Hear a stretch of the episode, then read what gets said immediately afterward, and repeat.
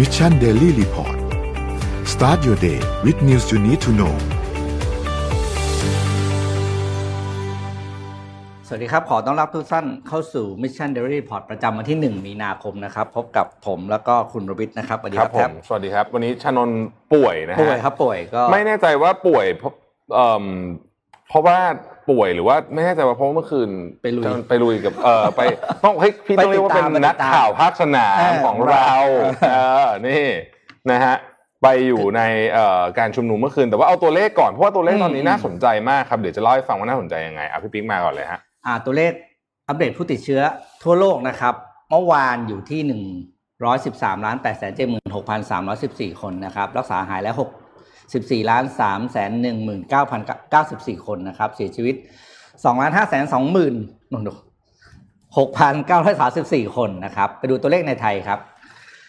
ในไทยเนี่ยเมื่อวานมีเพิ่มขึ้น 70 คนนะครับ กลายเป็นผู้ติดเชื้อสะสมตอนนี้ 25,951 ราย รักษาหายเพิ่มขึ้น 106 รายนะครับอืมแล้วก็รักษาหายเอ้ยกำลังรักษาเลยลดลง 36 ราย แล้วก็ยังคงไม่มีผู้เสียชีวิตเพิ่มเติมนะครับ ที่ที่ว่าน่าสนใจคืออย่างนี้ฮะตัวเลขผู้ติดเชื้อเฉลี่ย seven เอ่อเจ็ดวัน seven day moving average อะอืมนะที่เราตัวเลขที่เราติดตามมาตลอดเนี่ยนะครับมันลดลงอย่างมีนัยสำคัญนะอืมฮะทั่วโลกโดยเฉพาะจากประเทศที่ฉีดวัคซีนแล้ว เพราะฉะนั้นค่อนข้างจะเห็นชัดเจนว่าก็มีผลเหมือนกันนะมีผลดีนะอืมมีผลดีมีผลดีนะครับเหมือนกันเมื่อวานนี้เอิ่มคุณอาผมเองเพิ่งอืมส่ง message มาในไลน์บอกว่า ได้รับวัคซีนเข็มที่ 2 ของโมเดอร์นาแล้วฮะอยู่อ๋อที่เข็มที่สองแล้วเหรออเมริกานะครับอ่าก็คุณอาผมก็อายุเยอะแล้วนะ70กว่าทั้งทั้งสองท่านแล้วก็เอ่อ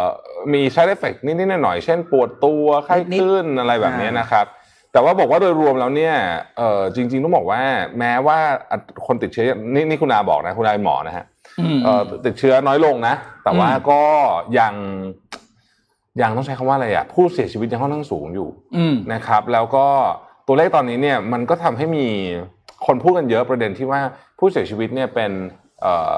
คนแอฟริกันอเมริกันกับ Hispanic เยอะาตอนแรกเขาคิดว่าเป็นเรื่องของเรื่องของประเด็นว่าภูมิคุ้มกันหรือเปล่าอ่าหรือหรือเปล่าเนี่ยปรากฏว่าอืมคิดว่าไม่ใช่ฮะคิดว่าหลังจากที่ไปดูแล้วเนี่ยเพราะว่าเอ่อพื้นที่ที่อยู่อาศัยแออัดกว่าคนขาวนะว่าอ่าพูดกันตามตรงอย่างนั้นเลยนะฮะอืมก็เลยทำให้ให้มีติดติดเชื้อเยอะกว่านั่นเองนะครับ ซึ่งก็ แต่ว่าตอนนี้เนี่ย ตัวเลขคือเอาเอาจริงดูทรงทั่วโลกแล้ว อืม ดีขึ้ยังดีขึ้นอืมดีขึ้นนะฮะแล้วก็เอ่อแสดงว่าวัคซีนเนี่ย work จริง ๆ แต่ว่าในกรณีของสหรัฐอเมริกาในเมื่อวานนี้คุณอาผมบอกแต่อันนี้ไม่ได้มียังไม่มีข่าวออกมานะ ผมแค่แค่แค่แค่คุยกันในไลน์บอกว่าอืมเอ่ออย่างโมเดอร์นาเนี่ย อาจจะพิจารณาที่จะฉีดเข็มที่สามด้วยทำตอนเนี้ยเข็มที่สามสำหรับเลยเหรอ variant ใหม่เนี่ยนะฮะเหรออ่าอ๋อแต่ว่าเดี๋ยวมาคุยเรื่องวัคซีนอืมเรื่องอื่นนะครับว่าเป็นยังไงนะฮะแล้วก็อืมท่านไหนที่อยู่ที่ต่างประเทศนะครับ ส่งข่าวมาหน่อย ส่งข่าวมาหน่อยว่า ที่ประเทศฉีดนั้เป็นนไงฉีดหแล้รืวอยังอะไรยังไงบ้างอ่าฉีดไปนะกี่ฮะเปอร์เซ็นต์เป็นยังแล้วไงอะไรอกันย่างบ้างงี้เพราะว่าข้อมูลจากข่าวแต่ละประเทศน่าจะชัดเจนที่สุดใช่ครับนะครับวันนี้ต้อนรับโอริสนะครับอ่าจากคุณ Top โอริส c a d e r o นะครับ Time สปอนเซอร์ใหม่ของเรานะฮะขอบคุณอืมมากนี่อยู่บนข้อมือผมนี่ฮะอ่าอ่าดูดีแต่ว่าอ่าของแจกเรามันเยอะเหมือนเดิมนะฮะได้ครับวันนี้ก็อะมีมันข่าววัคซีนก่อนไหมขอนิดนึงอันนี้เอาวัคซีนก่อนเพราะอีกข่าวจะยาวขอขอเรื่องของจอร์นสันขึ้นมาหน่อยครับอืมเอ่อเมื่อสุดสัปดาห์ที่ผ่านมานะครับ ทาง CDC panel เนี่ย CDC ก็คือ Center of อ่า Center for Disease Control อ่า and Prevention เนี่ยนะครับ ได้ มีคำแนะนำออกมาอืมว่าจะใช้วัคซีนของจอร์นสันเนี่ยเป็นวัคซีนหลัก เนื่องจากเพราะว่าโดสเดียวใช่ไหมโดสเดียวและก็การขนย้ายง่ายกว่ามากอืมนะครับซึ่ง move เนี้ยต้องบอกว่าเป็น move ที่น่าสนใจ เพราะว่าสะดวกกว่าเยอะอะพูดง่ายคือสะดวกกว่าเยอะโอ้เยอะเยอะทีดีวเยอะแล้วเยขอะนเยอะง่ายขนกว่าอืมของทางไฟเซอร์เยอะนะครับอืมก็ติดตามต่อไปว่า ถ้าหากว่าทางจอร์นสันนี่ออกมาเป็นระดับที่ว่าใช้ในสาธารณะแล้วเนี่ย ถ้าไม่มี side effect เพิ่ม น่าจะเป็นตัวหลักเลยนะ ใช่ใช่ใช่อันนี้คือเกมพลิกในแง่ของผู้ประกอบการวัคซีนไม่ไม่แต่คือตอนนี้ผมว่าอืมยังไงมันไม่พออยู่แล้วอ่าคืออะไรออกมาได้ตอนเนี้ยมเอามาก่อนเอามาก่อนเออนะฮะแล้วก็เออเดี๋ยวก่อนนะนาฬิกาไม่ได้แจกนะเขาบอกว่าแจกใกล้ๆเลยไม่ได้แจกเขาเอามาโชว์แหมแหมแจกก็ดีสิถึงขั้นนั้นกันเชียว แจกนะมีฮะแอคหลุมสถานที่เต็มถ้าอีกเรื่องหนึ่งที่ต้องบอกว่าสุดสัปดาห์ที่ผ่านมาโดยเฉพาะอืมเมื่อวานก็คือในบ้านเราครับเออเรื่องม็อบครับเรื่องเรื่องนะฮะการชุเมื่อเมื่อคืนเนี้การชุมนุมเมื่อคืนเนี่ยอะก็ภาพชุดจากสำนักข่าวโอ้ต่างๆนะครับ ก็ดุเดือดนะดูเดือดแล้วก็มีการประทะกันอืมเอ่อหลายครั้งหลายจุดนะครับอืมอืมเอาภาพขึ้นมา ค่อยๆไล่เรียงให้ฟังนะฮะคือตอนแรกเนี่ยนะฮะเขาก็นัดกันเอ่อบ่ายอืมๆนะฮะที่อนุสาวรีย์นะครับ เอ่อแล้วก็ค่อยๆเนี่ยฮะก็จะมีภาพนะฮะค่อยอืมๆตอนแรกๆก็ก็ก็ดูเอ่อปกติยังไม่มีอะไรเรียบร้อยนะฮะไม่มีอะไรนะฮะก็ก็มีการเดินมานะฮะก็อะดูภาพการเดินนี่คือการเคลื่อนกระบวนนะครับอืมก็เนี่ยเข้ามาฮะแถวเดินทางมุ่งหน้ามาทางดินแดงอะนะครับอืมอืมแล้วก็เอ่อนี่แหละฮะค่อยๆเดินเข้ามานะฮะอันนี้ก็เป็นภาพบรรยากาศโดยรวมอะผมให้ดูไปเรื่อยๆนะครับ ทีนี้มันมาคือคือทุกเนี่ยนะฮะนี่ก็จะมีภาพเอ่ออ่าที่เขาเรียกม็อบหมวกขาวอ่ใช่ไหมม็อบหมวกขาวนั่นนะอืมอีกฝั่งหนึ่งอะนะฮะทีนี้อะพอมันเริ่มเย็นนะฮะอืมผมเริ่มเย็นเนี่ยมันก็เริ่มมีเอ่อจริง ๆ ตั้งแต่ต้องต้องเรียกว่าพลบค่ำยังไม่อ่ายังไม่มืดหัวค่ำยังไม่มืดนะหัหัววค่ำค่ำนะก็เนี่ยฮะเริ่มมีการประทะกันนะครับแล้วก็จะมีภาพต่างๆออกมาที่เราเห็นอันนี้เป็นรถน้ำเอยอะไรเอยเนี่ยนะครับอืมแล้วก็เมื่อวานเนี้ยใช้ครบเลย ทั้งสามอย่าง ก็คือเอ่อน้ำเอ่อน้ำกระสุนยางกระสุนยางแล้วก็แก๊สน้ำตาอืมนะครับทีนี้เนี่ยเมื่อวานเนี้ยก็มีผู้บาดเจ็บค่อนข้างเยอะ จริงๆจะบอกว่าฝั่งตำรวจก็มีบาดเจ็บด้วยนะฮะอืมทั้งสองฝั่งเนี่ยนะครับก็มีการบาดเจ็บอะภาพดูภาพกันไปเรื่อยๆนะฮะนี่คือมันนี่คือการปันปะทะกันนะครับ ซึ่งผมเองเนี่ยก็ติดตามข่าวจริงๆต้องฟังบอกว่าคุณฟังคุณคุณเอ่อฐปณีย์เนี่ยนะฮะ The Reporters กับรายงานเนี่ยจนถึงประมาณสัก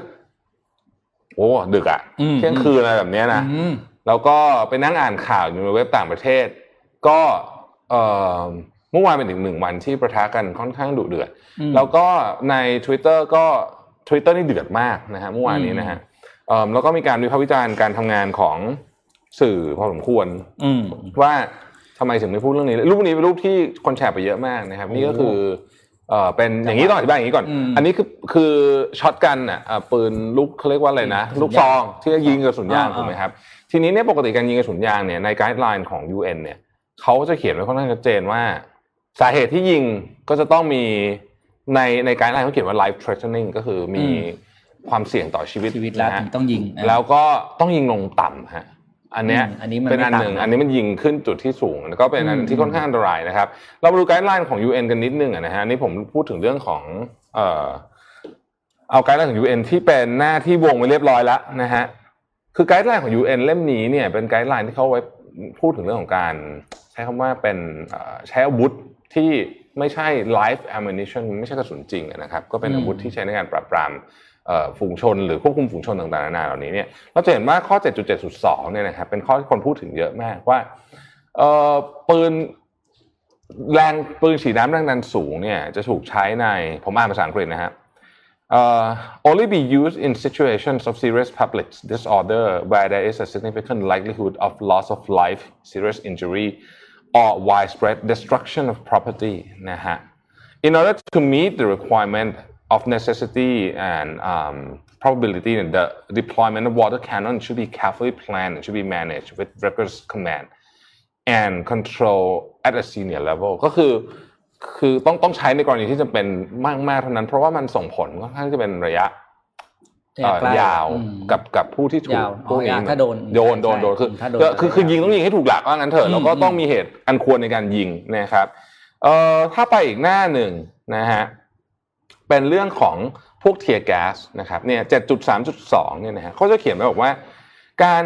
เล็งเนี่ย tear gas เข้าไปเนี่ยนะฮะเอ่อคือหนึ่งต้องยิงจาก high angle อันนี้สำคัญมากนะฮะคือต้องยิงจากมุมสูงนะครับแล้วก็ไม่ได้ยิงเข้าไปตรงๆนะฮะอันนี้เป็นอันอันหนึ่งนะครับ คือถ้าใครอยากอ่านก็ไปหาดาวน์โหลดได้เลยอันนี้เขาเป็น guideline ในเว็บของ UN เองนะครับอะถัดไปฮะมี เดี๋ยวนะ โอเค มันจะมีอีกเรื่องหนึ่งอะนะครับ ก็คือเป็นเรื่องของข้าพเจ้าออกจากลาไปนะอะภาพถัดไปนะครับอืมอันนี้เป็นเอ่อเนี่ยก็จะบอกว่าไอ้พวกเอ่อ irritant เนี่ยนะครับ การยิงสารพวกนี้เข้าไปเนี่ยนะฮะเอ่อห้ามยิงเด็ดขาดเลยนะไปที่หน้าหรือหัวอืมอันตรายมากนะครับ เพราะว่าอันนี้เนี่ยอาจจะถึงขั้นเสียชีวิตได้นะฮะ ก็จะมีไกด์ไลน์ต่างๆเหล่านี้ซึ่งเมื่อวานเนี้ยเอ่อก็มีคนออกมาวิพากษ์วิจารณ์กันเยอะนะครับ เอาอีกสักอันหนึ่งแล้วกันนะฮะเอ่อเจ็ดจุดห้าจุดสองนะฮะอันนี้ เป็นการพูดถึงเรื่องของเอ่อบอกว่าเนี่ยถ้าจะใช้ปืนนะครับกรณีกระสุนยางเนี่ยนะครับ ปืนที่คือกระสุนยางนะฮะต้องยิงเอ่อที่คือส่วนล่างอะอืมนะครึ่งฮะล่างของอ่าตัวครึ่งล่างครึ่งล่างนะครับขาแล้วก็อย่างเงี้ยอืมเอ่อเนี่ยเพื่อเพื่อจะลด เอ่อเรื่องของโอกาสนะครับ แล้วก็โอกาสวิเอ่อเหตุผลในการยิงอย่างที่บอกนะครับ ก็คือต้องมีค่อนข้างจะเป็น serious threat นิดนึงวันนี้ผมเชื่อว่าเดี๋ยวจะต้องมีการออกมาแถลงการนะฮะเอ่อของทางฝั่งตำรวจนะครับเอาเอาอีกสักอันนึงนะครับเพราะว่าเราก็ไม่ค่อยได้คุยกันในประเด็นนี้สักเท่าไหร่นะอันสุดท้ายละในแง่ของไกด์ไลน์ของ UN เนี่ยนะครับ อันเนี้ยเราจะเห็นว่าเอ่อยิงหลายครั้งหลายนัดนะฮะแบบแบบ แบบแบบยิงแบบใน combat situation คือในสงครามเนี่ยไม่ไม่ไม่ได้ อันนี้คือบอกว่า potentially unlawful use คือมีแนวโน้มที่จะผิดกฎหมายนะครับเอ่อหรือว่าเหตุการณ์มันยังไม่สุกงอมพอนะฮะหรือว่ายิงไปที่คอที่หน้าที่เอ่อหัวนะครับอะไรแบบนี้เป็นต้นนะฮะแล้วก็ห้ามยิงในโหมดอัตโนมัติเด็ดขาดอืมนะฮะคือคือต้องยิงทีละนัดอะอืมนะอืมอืมห้ามใส่โหมดอัตโนมัติเด็ดขาดนะฮะ เป็นต้นนะฮะอะเราเราเราคร่าวๆประมาณนี้นะครับอืมไปดู คือต้องบอกว่าเดี๋ยวเดี๋ยววันนี้ต้องรอคำแถลงจากจากตำรวจสักนิดหนึ่งอะนะครับอะไปดูภาพรวมๆนะฮะนี่จาก Workpoint Today นะครับ นี่ก็เป็นเนี่ยนะฮะอย่างที่เราเห็นนะครับ ก็ก็ต้องบอกว่าเกิดความเอ่อรุนแรงในการประทะกันพอสมควรนะครับ ก็เรียกว่าครบมืออ่านะฮะอืมแล้วก็มีเจ้าหน้าที่ตำรวจเสียชีวิตหนึ่งนายแต่ไม่ได้เสียชีวิตจากเรื่องนี้นะครับเพิ่นเพิ่นเจ้าหน้าที่ตำรวจท่านนี้เนี่ยเป็นก็เอ่อมีโรคประจำตัวเอานะครับแล้วก็เอ่อเข้าใจว่าก็พวกแล้วเมื่อวานนี้งานมันคงค่อนข้างจะวุ่นวายนะฮะก็เลยโรคประจำก็ตัวเลยแล้วต้องไปปฏิบัติหน้าที่ด้วยเหรอแต่เราต้องให้แบบเป็นเจ้าหน้าที่ตำรวจคืออมมีโรคประจำตัวนะฮะอืมก็เลยมีเสียชีวิตหนึ่งนายแต่ว่า เท่าที่เราเก็บภาพได้เอ่อเท่าที่เราเก็บข้อมูลจากตอนนี้ไม่ได้เกี่ยวอะไรกับ คือคือไม่ได้ถูกเอามาพูดง่ายๆพูดพูดภาษาชาวบ้านคือไม่ได้ถูกมอบทำร้ายอืมนะฮะคือแม้คือคือแต่ว่าบังเอิญเสียชีวิตนะครับ แล้วก็เอานักข่าวคนดังในโลกออนไลน์สักสองคนไหมนะฮะอืมว่าเป็นยังไงนะครับ คุณวัฒนานานุ่วมนะฮะนี่ผมก็พยายามเลือกคนที่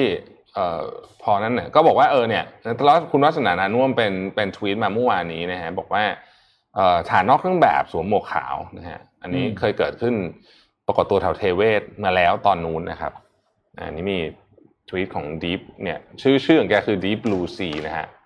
อืมแล้วก็อีกอันหนึ่งคุณเอก The Standard นะครับ อันนี้ก็จะมีการเอ่อวิวิพากษ์วิจารณ์เกี่ยวกับเรื่องของสื่อที่ที่เหมือนกับถูกเอ่อบล็อกไม่ให้เข้าไปในพื้นที่ แล้วก็จะถูกจับกลุ่มด้วยนะฮะอืมบางบางส่วนอะไรแบบนี้เป็นต้นนะครับ อะเราเอาภาพขึ้นมา ได้ไหมฮะ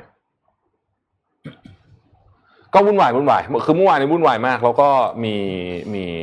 มีอะไรเกิดขึ้นเยอะนะครับอ่านะฮะนี่เป็นนี่เป็นทวิตของคุณวัฒนานานุ่วมนะครับ แล้วก็อีกการหนึ่งเป็นของคุณเอกนะฮะ The Standard ธนากรวงปัญญานะครับนี่แกก็ลงพื้นที่ลุยมากเลยนะคุณเอกเนี่ยนะครับเอ่อถ้าใครเคยติดตามรายการที่แกทำกับพี่ตุ้มหนุ่มเมืองจันทร์นะก็จะคุ้นเสียงแกดีนะฮะอะอันนี้ที่ เอ่อประเทศไทยใช่ไหมฮะประเทศไทยอะไปไปดูอีกที่หนึ่งฮะครับอะถ้าถ้าถามความโหดต้องบอกว่าโหดกว่าอืมนะฮะก็คือที่ที่พม่าอะนะครับภาพรวมภาพรวมเมื่อวานนี้ ต้องบอกว่าเมื่อวานนี้เป็นวันที่เลวร้ายที่สุดของการชุมนุมที่พม่าตั้งแต่เริ่มมีการรัฐประหารมาในวันที่หนึ่งกุมภาพันธ์เอ่อกุมภาพันธ์นะครับเมื่อวานนี้สิ้นเดือนพอดีใช่ไหมอืมยี่สิบแปดเดือนเต็มวันพอดีอืมนะครับเมื่อวานนี้เนี่ยนะครับสหประชาชาติบอกว่ามีผู้ชุมนุมเนี่ย เสียชีวิตไปทั้งหมด 18 รายนะครับอืม18 รายจากหลาย ๆ เมืองรวมๆกันหลาย ๆ เหตุการณ์รวมๆกันนะครับอืมแล้วก็รายงานของสหประชาชาติเนี่ยออกมายืนยันเลยว่ามีการใช้กระสุนจริงจากเจ้าหน้าที่นะฮะอืมการใช้กระสุนจริงแล้วก็เอ่ออย่างน้อยที่สุดเนี่ยนะครับสิบหกหกหกขอไปหกเมืองอืมในพม่านะครับ แล้วก็มีผู้ผู้บาดเจ็บอย่างน้อย30คนแต่ว่า ถ้ามีเสียชีวิต 18 คนปกติผู้บาดเจ็บน่าจะเยอะกว่านั้นนะเดี๋ยวต้องไปเช็คข่าวอีกทีหนึ่งนะครับขณะที่ทางฝั่งทางการของรัฐบาลพม่าเนี่ยก็ออกมาบอกว่าเอ่อมีผู้เสียชีวิต 12 คนนะครับ ก็ตัวเลขทางการก็จะน้อยกว่าตัวเลขของอืมของเอ่อฝั่งของแต่ว่าอันนี้อันนี้ไม่ได้เป็นนักข่าวนะ อันนี้เป็น UN นะอืมเพราะฉะนั้นก็ก็ตัวเลขก็ก็ไม่ไม่น่าจะไม่น่าไม่น่าจะผิดเพี้ยนไปจากนี้เท่าไหร่นะครับอืม UN เนี่ยเอ่อ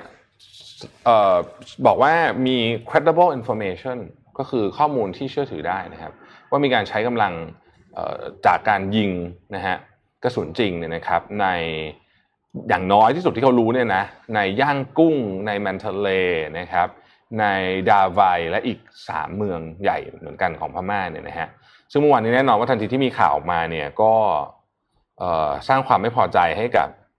หลาย หลายหลายประเทศรวมถึงคนในประเทศพม่าด้วยเนี่ยนะฮะมีการจับกลุ่มนะครับประชาชนจับกลุ่มนักศึกษาอะไรเนี่ยนะฮะประมาณ 85 คนนะครับแล้วก็ถึงวันนี้เนี่ยมีคนถูกจับกลุ่มไปแล้วประมาณ 1,000 คนนะครับเมื่อวานนี้รัฐมนตรีต่างประเทศของสหรัฐนะครับแอนโทนีบลิงเคนนะก็ออกมาประนามนะฮะความรุนแรงในพม่ามาก ๆ เลยนะต้องบอกงี้นะฮะแล้วก็เอ่อโหอยากพูดยาวเลยเมื่อวานนะที่บลิงเคนนะฮะเออแล้วก็บอกว่าจะมีมาตรการเพิ่มเติม ไปมากกว่านี้อีกนะครับล่าสุดเนี่ยก็มีความพยายามที่จะต้องบอกว่าเอ่อบล็อกเงิน คือสำคัญที่สุดเนี่ยคือเรื่องเงินเนี่ยมันเรื่องสำคัญสุดถูกไหมครับมันบล็อกเงินนะครับเอ่อก็ต้องดูว่าจะมีความคืบหน้าเป็นไงบ้าง คือเมื่อวานเนี้ยเปิดข่าวสลับดูไปสลับดูมาก็เห็นว่ามีความรุนแรงทั้งคือคือเมืองไทยก็โหดนะฮะพม่าแต่พม่าดูจากจำนวนผู้เสียชีวิตนี่น่าจะโหดโหดมากนะฮะแล้วก็ตอนนี้เนี่ย โลกกำลังจับตาอยู่ทั้งสองประเทศเลยนะครับ แต่ที่พม่าเนี่ยอาจจะคือนี่ผมพูดในฐานะเวลาเราดูข่าว across the board เนี่ยเราก็จะเห็นว่าตอนนี้เนี่ยสื่อของโลกเนี่ยจับตาไปที่พม่าเยอะ เพราะว่ามันมันดูเดือดขึ้นทุกวันทุกวันนะฮะแล้วก็หลังจะมีเหตุการณ์ท่านเอกอัครราชทูตถาวรของพม่าประจำสหประชาชาติแถลงแถลงการประนามนะการรัฐประหารของรัฐบาลพม่าเนี่ย เราก็มีการชูสามนิ้วด้วยเนี่ยนะครับ เป็นภาพที่ทุกท่านเห็นเมื่อสัปดาห์ที่แล้วเนี่ยนะฮะก็ทำให้ตอนนี้เนี่ยต้องบอกว่า คือเหมือนกับ คือคืนนี้เรามองมองเกมนะคือฝั่งทหารเขาก็คิดว่าเขาคงไม่ถอยอะใช่ไหมแล้วฝั่งประชาชนก็ไม่น่าจะถอยแล้วเหมือนกันเนี่ยนะครับ ก็ โอ้ต้องเป็นกำลังใจให้กับ คือคือต้องก็บอกว่าเราไม่อยากเห็นความสูญเสียไปเยอะกว่านี้ละอืมเพราะคนคนที่เอาคนที่ขึ้นมาทำรับอาหารก็ไม่มีถอยอยู่แล้วไง เขาก็มาสุดทางแล้วอะเขาก็มาสุดทางแล้วก็ถอยไม่ได้ถอยเขาก็เนี่ย ใช่ เพราะฉะนั้นเนี่ยตอนนี้ทั้งสองประเทศนะครับ จับตาโอ้โหเนี่ยนะเนี่ย เออเนี่ยโอ้โหเนี่ยนะอืม เนี่ย คือแบบให้ดูเดี๋ยวเดี๋ยวมีของเมืองไทยก็มีนะฮะคือคลิปเยอะมากอะนี่นะฮะโอ้นี้นี่แบบนะ เฮ้ยนี่น่ารักอะไอ้ไม่ใช่เขาแรกเออเนี่ยไอ้อะไรนะที่กั้นเขาอะแนวกั้นเขาดู barrier เออ ดูสวยดีนะหลังคาอะไรอย่างเงี้ยดูเบาๆ โอ้โห ตายแล้วเหนื่อยอืม นะฮะเมื่อคืนผมก็ติดตามข่าวด้วยความเป็นห่วงนะ อืม ทั้งคืนเลย แล้วก็รู้สึก รู้สึกเหนื่อย อืม เหนื่อยเหนื่อยบอกบอกตามตรงว่าเหนื่อยนะฮะ อืมอะมาไปดูข่าวอื่นต่อนะครับ ไปดูข่าวอื่นนั่งไปดูข่าวเศรษฐกิจบ้างนะครับอืมเรายังอยู่ในอาเซียนนะผมพาไปดูที่มาเลเซียก่อนนะครับ เมื่อวานเห็นข่าวนี้ในนิเคเอเชียก็เพิ่งรู้นะ ว่าปัจจุบันนี้เนี่ย GDP ต่อหัวของไทยเนี่ย น้อยกว่ามาเลเซียนะครับ คือเมื่อวานนี้ทางทางมาเลเซียเนี่ยออกมาประกาศนะครับ แผนอ่า เขาเรียกว่าเป้าหมายระยะยาวของประเทศนะครับ ว่าจะพาประเทศมาเลเซียเนี่ยก้าวขึ้นสู่ประเทศที่เรียกว่าเป็นประเทศพัฒนาแล้วต้องเท่าไหร่ปีสองพันสามสิบต้องเท่าไหร่ถึงจะพัฒนาแล้วอ่ารายได้ใช่ไหมต่อหัวคือหนึ่งหนึ่งแปดพันปะหนึ่งสองห้าสามหกเหรียญหนึ่งสองห้าสามหกเหรอ ใช่ครับอ๋อแต่ของของของเขาใกล้แล้วนะ ใกล้แล้วตอนนี้คือมาเลเซียเนี่ยใกล้แล้ว คือกราฟเนี่ยคือตัวเขาเรียกว่า cross natural income ต่อหัวในประเทศอาเซียนนะครับ แน่นอนสิงคโปร์สูงที่สุดอยู่ประมาณเห็นกราฟเงี้ยปวดหัวเลยอยู่ที่ประมาณหกหมื่นนะครับ ผมเพิ่งรู้ก็คือเมื่อวานนี้คือถึงกับ stun ไปห้าวิ ตอนนี้มาเลเซียเขาแซงเราไปประมาณ ถ้าดูประมาณก็จะมาประมาณหนึ่งในสามนะโดยประมาณเนาะแต่แต่ผมเข้าใจมาตลอดว่าเขาก็เยอะกว่าเรานิดๆอยู่แล้วเหรอคือผมผมอันนี้ยอมไม่รู้เยอะกว่าเยอะเออไม่เคยเห็นไม่เคยเห็นว่าห่างขนาดนี้ คือจะเห็นว่ากราฟนี่มันนิดเดียวนะเยอะนะครับ คือปัจจุบันนี้เนี่ยมาเลเซียจี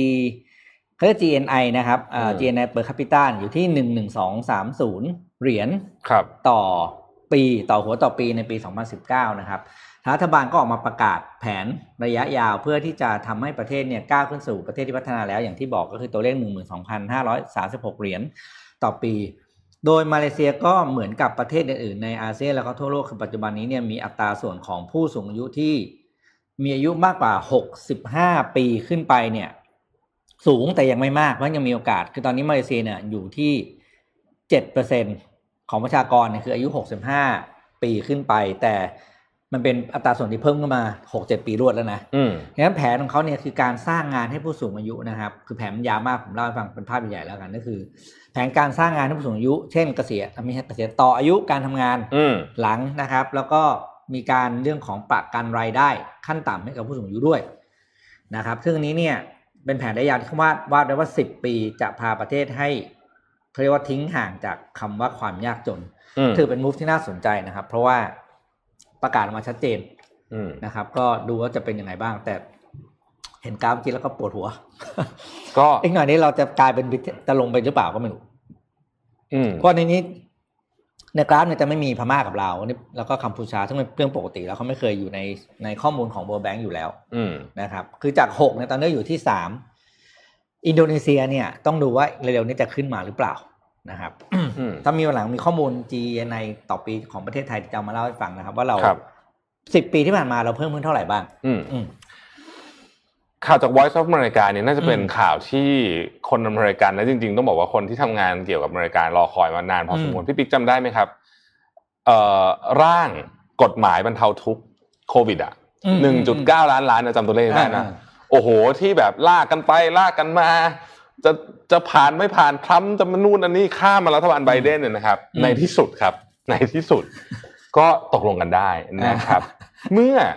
วันอืมเสาร์ที่ผ่านมาตามเวลาในอืมสหรัฐนะครับข่าวจาก Voice of America เนี่ยก็บอกว่าสมาชิกสภาผู้แทนราษฎรอเมริกันอืมลงคะแนนเสียงนะครับ 219 ต่อ 212อืมห่างกันเจ็ดคะแนนนะโอ้โหโอ้โหตอนลงนี่ลุ้นโอ้นะโหนี่ออกไปเข้าห้องน้ำไม่ได้เลยนะเออไม่ได้โอ้ไม่ได้เลยนะฮะเออ ผ่านร่างกฎหมายดังกล่าวตามที่โจไบเดนเสนอนะครับ แล้วก็เมื่อผ่านสภาล่างอืมแล้วก็จะนำเสนอต่อวุฒิสมาชิกต่อไปนะฮะอืมหากผ่านการรับรองจากวุฒิสภานะครับ ร่างกฎหมายนี้จะกลายเป็นชัยชนะทางกฎหมายเนี่ยครั้ง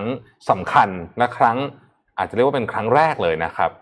ของไบเดนตั้งแต่เข้ารับอืมตำแหน่ง 20 มกราคมเหมือนแกอยู่มาสักครึ่งปีแล้วไหมอืมเพิ่งเดือนกว่านะครับ เออนะเออคืองานเยอะมากเออแบบโอ้โหอะไรเยอะแยะเต็มไปหมดเลยเก้าอี้ร้อนยังไม่ทันได้เรียกว่านั่งพักสักวันเลยอะอืมโอ้ผมว่างานเยอะจริงแทบไม่ได้นอนเลยนะฮะเอ่อสสจริพับลิกันส่วนใหญ่เนี่ยไม่เห็นด้วยนะกับแผนดังกล่าวเอออย่างที่เราเคยทราบมาแล้วนะครับ ซึ่งมันมีคือในนั้นเนี่ยมันมีดีเทลเยอะมากนะฮะเออเรื่องของวัคซีนเรื่องของเงินให้เปล่าเรื่องของอะไรต่างๆนะครับอืมแต่ว่าดีเนี่ยกฎหมายก็ผ่านมานะฮะ กฎหมายดังกล่าวเนี่ยจะมอบเงินช่วยเหลือให้ 1,400 เหรียญแก่ชาวอเมริกันนะครับเอ่อและให้การช่วยเหลือฉุกเฉินแก่ครอบครัว ธุรกิจขนาดเล็กนะครับเอ่อรัฐบาลท้องถิ่นรัฐบาลระดับรัฐ ซึ่งเขาแยกกระเป๋ากันด้วยนะเออถูกไหมนะครับแล้วก็คนตกงานฉุกเฉินอะไรแบบนี้นะฮะพักชำระภาษีแก่ผู้มีรายได้ต่ำนะครับแล้วก็ธุรกิจที่ได้รับผลกระทบนะฮะอุตสาหกรรมต่างๆ เช่นการบินนะครับอืมอาหารนะฮะก็จะได้เงินแล้วนะครับ แล้วก็เอ่อ มันมีอยู่อีก point หนึ่ง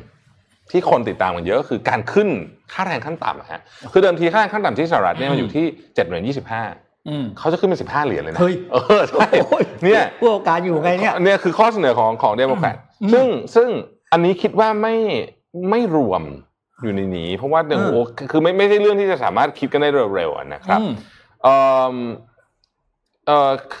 ตอนนี้เนี่ยก็คืออยู่โหวตที่สเอ่อวุฒิสมาชิกเออซึ่ง เสียงตามอย่างที่เราทราบกันนะแล้วเราอ่านมาตลอดก็คือห้าสิบห้าสิบอืมอันนี้ผมไม่ได้บอกว่าโอกาสห้าสิบห้าสิบนะคือเขามีเออร้อยเสียงแล้วเขามีเออห้าสิบห้าสิบจริงๆตัวเท่ากันพอดีนะครับจำนวนเท่ากันจริง ๆ ก็คือเรารวมฝั่งเดโมแครตและ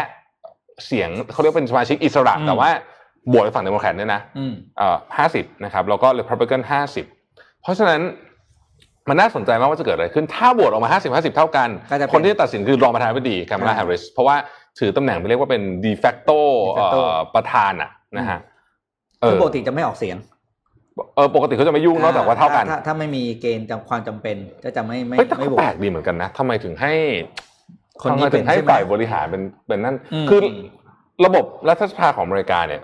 ต้องศึกษาดีๆ เพราะว่าคานอำนาจกันไว้อยู่แล้วทั้งหมด เออ มันมีความเอออาจจะไม่ได้เคยคิดเผื่อว่ามันจะมาเท่ากันพอดีสักวันหนึ่งไง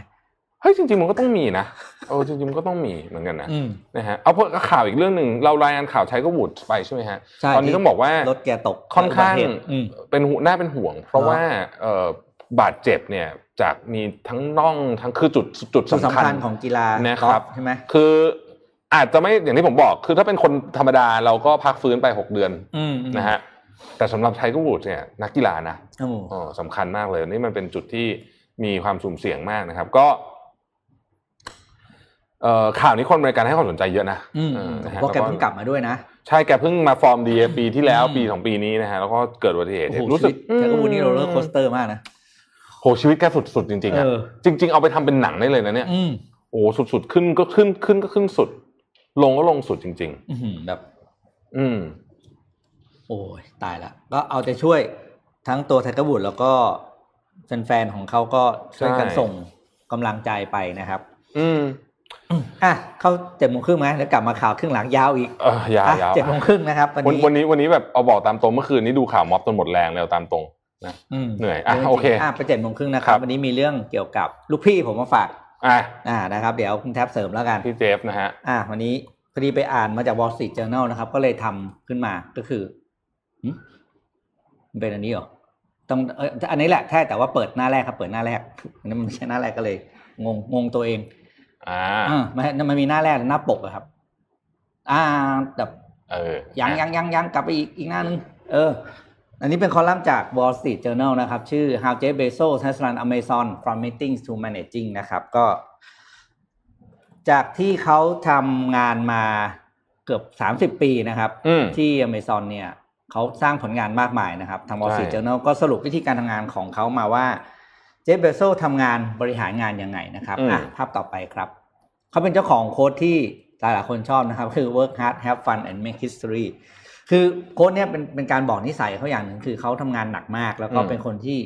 มีเป้าหมายคือการสร้างประวัติศาสตร์ให้กับโลกเราชอบอันนี้ด้วยเขาเป็นคนแบบเนี้ย Day One อะ Day One Day One Day One อ่า Day One อะอันนั้นอันนั้นก็ดีนะฮะอ่านะครับอ่าไปดูว่าเจฟทำงานยังไงนะครับอะภาพต่อมานะครับ อย่างแรกก็คือ เขาจะ มีการตัดสินใจเรื่องใหญ่ ๆ ในแต่ละวันเนี่ย ไม่กี่ครั้งอืมแต่ต้องเป็นเรื่องที่สำคัญมากนะครับอืมโดยเขาจะเตรียมตัวตั้งแต่ก่อนนอนเลยก็คือเข้านอนเร็วตื่นเช้านะครับ แล้วก็จัดการประชุม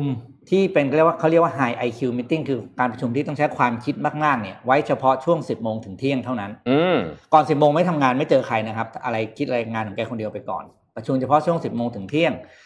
แล้วก็เรียกว่าเขาบอกเขาเขาอ่า เตรียมตัวอย่างดีเพื่อการประชุมนะครับอะขอภาพต่อไปครับ เจฟบอกว่าคนเราทำงานเนี่ย แค่มีการตัดสินใจที่ดีแค่สามครั้งต่อสามเรื่องต่อวันเนี่ยพอละ แต่การตัดสินใจนั้นต้องดีพอที่จะเอาไปทำงานต่อได้นะ ผมชอบมากเลยเรื่องเนี้ยผมอืมพยายามจะพยายามจะบอกตอนนี้ทีมถอดลีดกี่มาเยอะสามสิบเออเออมันจริงๆนะ เพราะว่าเราตัดสินใจหนึ่งอืมเรื่องเนี่ย มันเขาเรียกว่ามันมี decision fatigue อะม เหนื่อยเหนื่อยมมก็เลยหลังๆคือมันเหนื่ตัอยดสินใจแบบเอาแค่แค่ส่งส่งๆไปให้มัน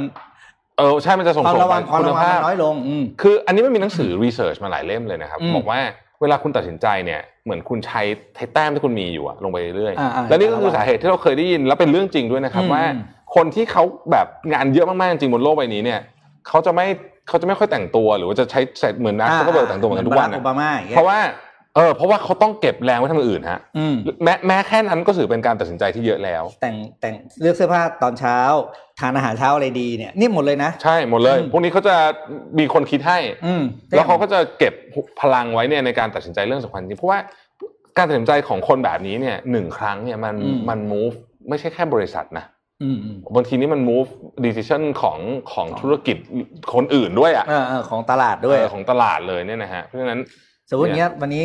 ใครสักคนเป็นสมมติคุณคุณเป็นเจ้าใหญ่สักเจ้าหนึ่งอืมอยู่ตัดสินใจลดราคาเลยสามสิบเปอร์เซ็นต์อย่างเงี้ยใช่พังทั้งตลาดเลยนะเพราะว่าใช่คนที่อยู่รคนอื่องนๆเนี่ยเละเทะเป็นหมดกันหมดอืมอืมนะครับอะไปดูเรื่องที่สองครับ บอกว่า obsess over customer ก็คือเขาเรียกว่าเอาลูกค้าเป็นศูนย์กลาง แล้วก็วันๆคิดแต่เรื่องคิดถึงลูกค้าให้มากอืมนะครับ สิ่งที่เจฟทำเนี่ยที่ทุกคนจะเคยได้ยินมาบ้างก็คือเรื่องของการประชุมจะมีเก้าอี้ว่างตัวหนึ่งอยู่ในห้องประชุมอืมแล้วเขาก็จะถามว่า เนี่ยเก้าอี้เนี้ยเป็นเก้าอี้ของลูกค้าใช่เหมื่อนกับว่าให้ทุกคนที่เข้าห้องประชุมเนี่ยคิดเสมอว่ามีลูกค้ากำลังนั่งอยู่ในห้องประชุมนี้ด้วย อืมนะครับ แล้วก็ให้คิดว่าถ้าเป็นลูกค้าลูกค้าจะพูดอะไรหรือว่าตัดสินใจยังไง ถ้าเขาอยู่ในบทบาทเดียวกับเรานะครับ อีกงานหนึ่งที่หลายคนอาจจะไม่เคยรู้ผมก็เพิ่งรู้เหมือนกันนี่แหละ ก็คือ ตอนที่ Amazon ยุคแรกๆเขาขายแต่หนังสือใช่ไหมครับกับซีดี แล้วก็เจฟก็บอกว่าเอ๊ะจะขายอะไรต่อได้อีกนะจะเพิ่มอะไรเนี่ยอืมเจฟเบโซเนี่ย ลงทุนเขียนอีเมลหนึ่งพันฉบับไปหาลูกค้า Amazon ตอนนั้นนะครับอ่าแล้วถามว่าคุณคิดว่าอยากซื้ออะไรใน Amazon อีกอ่าคำตอบก็คือลูกค้าตอบมาไม่รู้อีหลุยชูแชร์เต็มไปหมดพันคนอะอืมมันก็เลยเป็นที่มาบอกว่าข้อสรุปของเจฟวันนั้นก็คือว่า อ๋อ จริงๆ แล้ว Amazon ขายแล้วก็ได้ว่ะอ่าเพราะว่าลูกค้าเป็นคนตอบมาเองไง จะซื้อโต๊ะซื้ออะไรอย่างเงี้ยเต็มไปหมด ซึ่งจริงๆ น่าสนใจนะ เพราะว่า เวลาเราอยู่ในธุรกิจอะไรสักอย่าง เช่นเราอืมขายหนังสืออมอยู่เนี่ยในกรณีของ Amazon ในตอนนั้นเนี่ยนะฮะมันมันจะมีกำแพงอะอืมอืมนะอืมทำให้เราคิดว่าอืมเรา จะขายอย่างอื่นได้เหรออะไรอย่างเอเงี้อยก็ลูกค้าเป็นคนอ่านหนังสืออะอะไรอย่างเอเงี้ยอคือคนฟังเพลงใช่เนี่ยเราเราโฟกเราโฟกัสมาตรงนี้แต่มันจะขายอย่างอื่นได้เหรอมันอืมอาจจะขายไม่ได้หรือเปล่าอะไรเงี้ย ซึ่งซึ่งอันเนี้ยผมว่าน่าสนใจแต่ว่าก็ไม่ใช่บอกว่าจะต้องจะ expand แบบมุ้งๆซั่วๆนะครับต้องระวังนะครับในกรณีของ Amazon นี่มันเป็นเคสหนึ่งในหนึ่งล้านนะอืมแล้วมันเป็นเครื่องมือที่รองรับพอดีอ่าใช่อืมคือคือไม่แล้วเขาก็เห็นว่าจุดแข็งเขาไม่ใช่หนังสือแต่จุดแข็งเขาคือระบบต่างหากใช่ไหมแข็งมันคือระบบอ่าคือระบบนะครั ก็บเหมือนก็เหมือนร้านสะดวกซื้ออะส่วนใหญ่ก็อย่างเงี้ยขายอะไรดีก็จุดแข็งก็คืออมระบบการจัดการของร้าน ใช่อืมนะครับใช่อะใช่ภาพต่อไปครับ innovate then innovate some more ก็คือ Amazon เนี่ยเป็นบริษัทที่ไม่เคยหยุดนิ่งเรื่องการคิดสิ่งใหม่นะครับและคิดสิ่งใหม่ตลอดแล้วก็ไม่ยึดติดกับสิ่งเก่า สิ่งที่ Amazon ทำที่ผมก็เพิ่งรู้เหมือนกันแล้วคือแบบบทความนี้ดีมากในวอลซีเจอร์เขาบอกว่า Amazon เนี่ยเป็นบริษัทที่ได้รับการยอมรับแล้วก็ได้รับการยกได้รับรางวัลจาก Drucker Institute อะ Drucker คือยกให้รางวัลนี้กับองค์กรที่มี innovation เยอะๆใช่ไหอืมมสาเหตุที่อืมเอ่อ Amazon ได้รับรางวัลเนี่ยก็แน่นอนเรื่องของ innovation นะคครัรับสิ่งที่ Amazon ทำมาตลอดก็คือ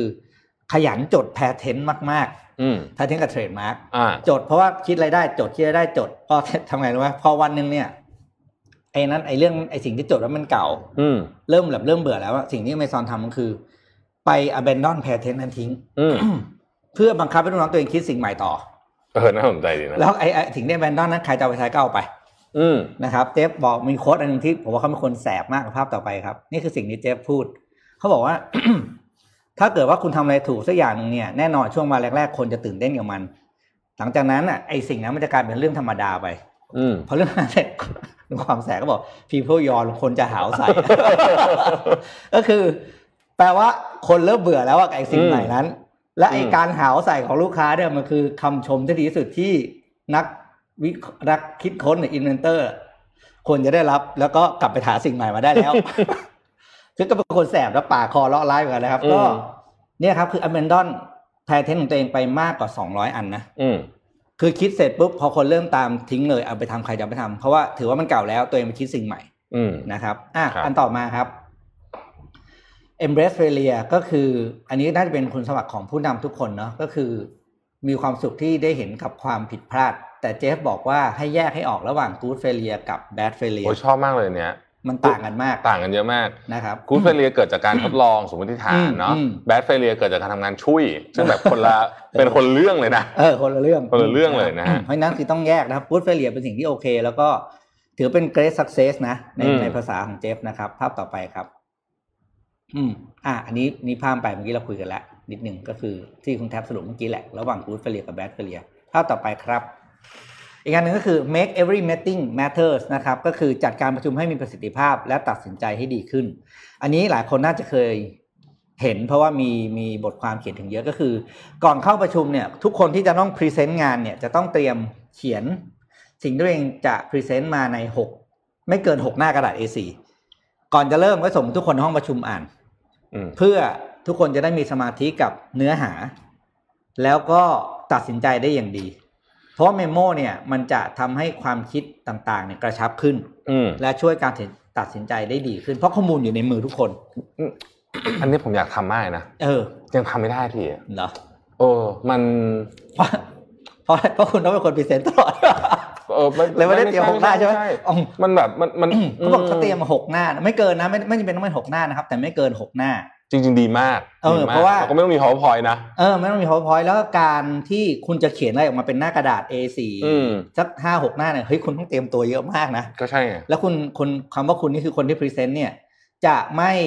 เขียนอะไรซี้ซั้วอืมเพราะว่า present มันพูดผ่านๆได้มันตบสไลด์มันผ่านไงอืมแต่นี่เอกสารไปอยู่ในมือทุกคนนะครับ อันนี้แนะนำให้เอาไปใช้เลย ผมไม่ผมก็ไม่เคยทำได้เหมือนกันวะเดี๋ยวเดี๋ยวจะต้องลองต้องหัดต้องหัดอืมนะครับ อะต่อไปนะครับอืมอันนี้เจฟบอกว่า Good Memo เนี่ยจะทำให้เขาเขาใช้คำว่าเป็น clarity angel thinking เหมือนกับมีเทวดานางฟ้ามาร้องเพลงให้คุณฟังนะ เพราะมันทำให้ข้อความเนื้อหาทั้งหมดเนี่ย ใสปิ๊งแล้วก็เห็นภาพชัดเจนนะครับ แล้วก็ไอเดียที่ดี แล้วก็ข้อที่ดีจะเกิดจากเอ่อจะช่วยให้การตัดสินใจนั้นเป็น high quality มากขึ้นอืมนะครับอะต่อไปอีกอันหนึ่งนะครับ ignore the stock market อันนี้อันนี้ชอบอะโอ้ยประโยคอันนี้สุดแล้วของของของรอบนี้ เขาบอกว่าตัวเขาเองเขาไม่เคยสนใจราคาหุ้นบริษัทเลย อืมเพราะว่าอะไรครับไปดูหน้าต่อไป เขาบอกว่า ถ้าเมื่อไหร่ที่ราคาหุ้นขึ้น30%เนี่ยมันเหมือนเราฉลาดขึ้น30%ใช่ไหมอืม แต่ถ้าเมื่อไหร่ราคาหุ้นมาตก 30%เนี่ยมันจะแปลว่าเราจะโง่ลง 30%นี่มันอืมไม่น่าใช่เรื่องดี ถูกต้องถูกต้องนะครับเพราะฉะนั้นเนี่ยไม่ต้องสนใจเรื่องราคาหุ้นเลยอืมก้มหน้าก้มตาทำงานไปอืมนะครับอืมตัวเขาเองคนหนึ่งอะเขาไม่เคยสนใจนะครับ อะภาพต่อมาครับ เป็นพาร์ทสุดท้ายเป็นเป็นโค้ดที่เขาเคยพูดไว้ในงานประชุมผู้ถือหุ้นนะครับ We have had three big ideas at Amazon that we stuck with for 18 years อันนี้พูดไว้นานแล้วนะครับ ก็คือสมัยตอนที่ครบเกือบ 20 ปี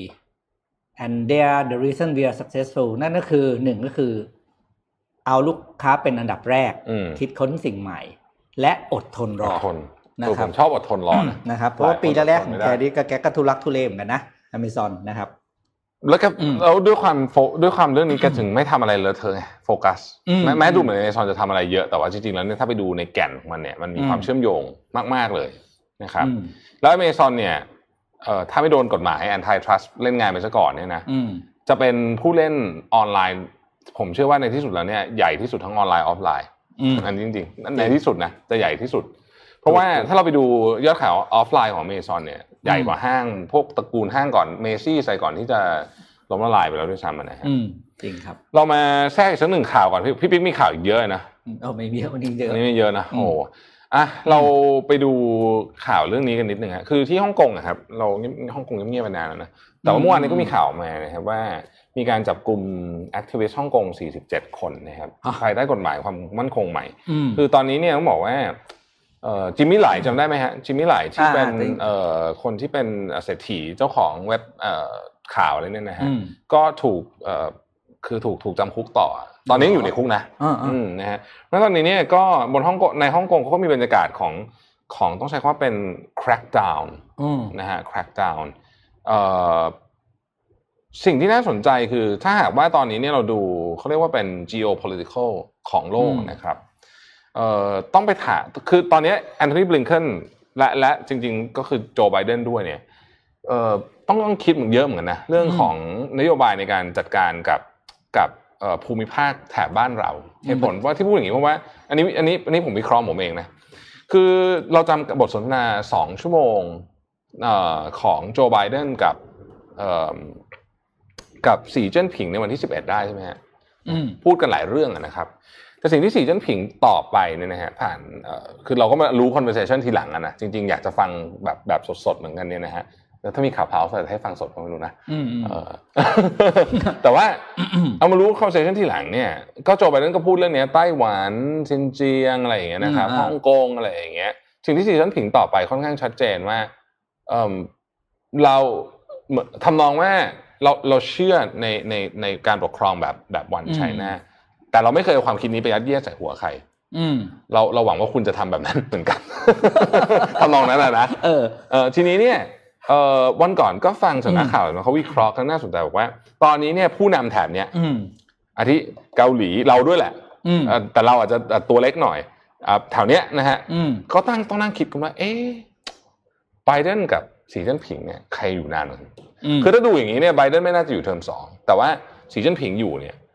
คือต้องคิดดีๆนะเออคือตอนเนี้ยเกมเนี่ยมันต้อง คือมันเป็นเกมระหว่างสองยักษ์ใหญ่จริงๆซึ่งใหญ่ทั้งคู่อืมนะฮะแล้วก็ไม่ไม่มีทีท่าว่าจะลดละกันกันเลยเนี่ยเพราะฉะนั้นเนี่ยคิดดี อันนี้ อันนี้ฝากไปถึงอืมผู้บริหารประเทศด้วยว่าอืมต้องระวังทุกเรื่องเลยทุกย่างก้าวใช่นะฮะคือแล้วความที่เราเป็นประเทศเล็กๆด้วยนะใช่ขยับไปทีมันดูแบบมันมีมันมีมินนิ่งอะเอ่อหรือเอาแค่ไม่ง่ายๆว่าอืม ทุกการขยับของเรามันมีความหมายมากกว่าขนาดประเทศอะใช่ใช่ใช่ใช่ถูกถูกถูกถูกคือกระดึกกระดึกทีเดียวเนี้ยจะจะจะซวยเอาอะนะอืมอืมอ่าเดี๋ยวผมพาไป พาไปเที่ยวบ้างดีกว่า อ่านข่าวหนักๆมาเยอะละเดี๋ยวอืมขอภาพข่าวแล้วก็คลิปของประเทศ ประเทศหนึ่งที่น้อยคนจะได้ไปเที่ยวผมใช้คำนี้ดีกว่า ก็คือประเทศซาอุดิอาระเบียนะครับอ่าปกติเนี่ยซาอุดิอาระเบียเนี่ยเราก็จะดินเฉพาะเวลาที่อ่าชาว มุสลิมเขาไปอ่าทำพิธีใช่ไหมครับใช่แต่ว่าล่าสุดเนี่ยรัฐบาลซาอุดิเนี่ยอาระเบียเนี่ยได้ประกาศ เรื่องของแผนวางแผนประเทศให้เป็นแหล่งท่องเที่ยวสำคัญของโลก You've อีกอัน never หนึ่งนะนี่คือคลิปที่ traveled. เขาโปรโมทนะเมื่อปี 2019นะครับ Every นี่คือดู dress คลิปก่อนดูคลิปกันก่อน เพลงเพราะมาก นี่คือคลิปโปรโมทการเที่ยวซาอุดิอาระเบียนะครับ แล้วเดี๋ยวผมจะเล่าให้ฟังมันมีมันมีทริกเกอร์อะไรที่ เหมือนกับว่ามันเป็นสัญญาสัญลักษณ์สำคัญของแคมเปญนี้ นี่ทะเลเนี่ยเขาสร้างขึ้นมาแล้วคุณเออแต่เขากำลังจะสร้างเมืองแบบ ทั้งเมืองเลยอะอืมเป็นเมืองแบบเมืองเมืองแห่งอนาคตอะ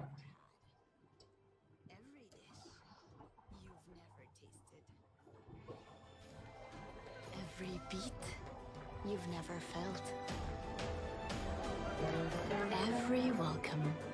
you've never known. Welcome to a journey you've never imagined. Welcome to Arabia, Saudi.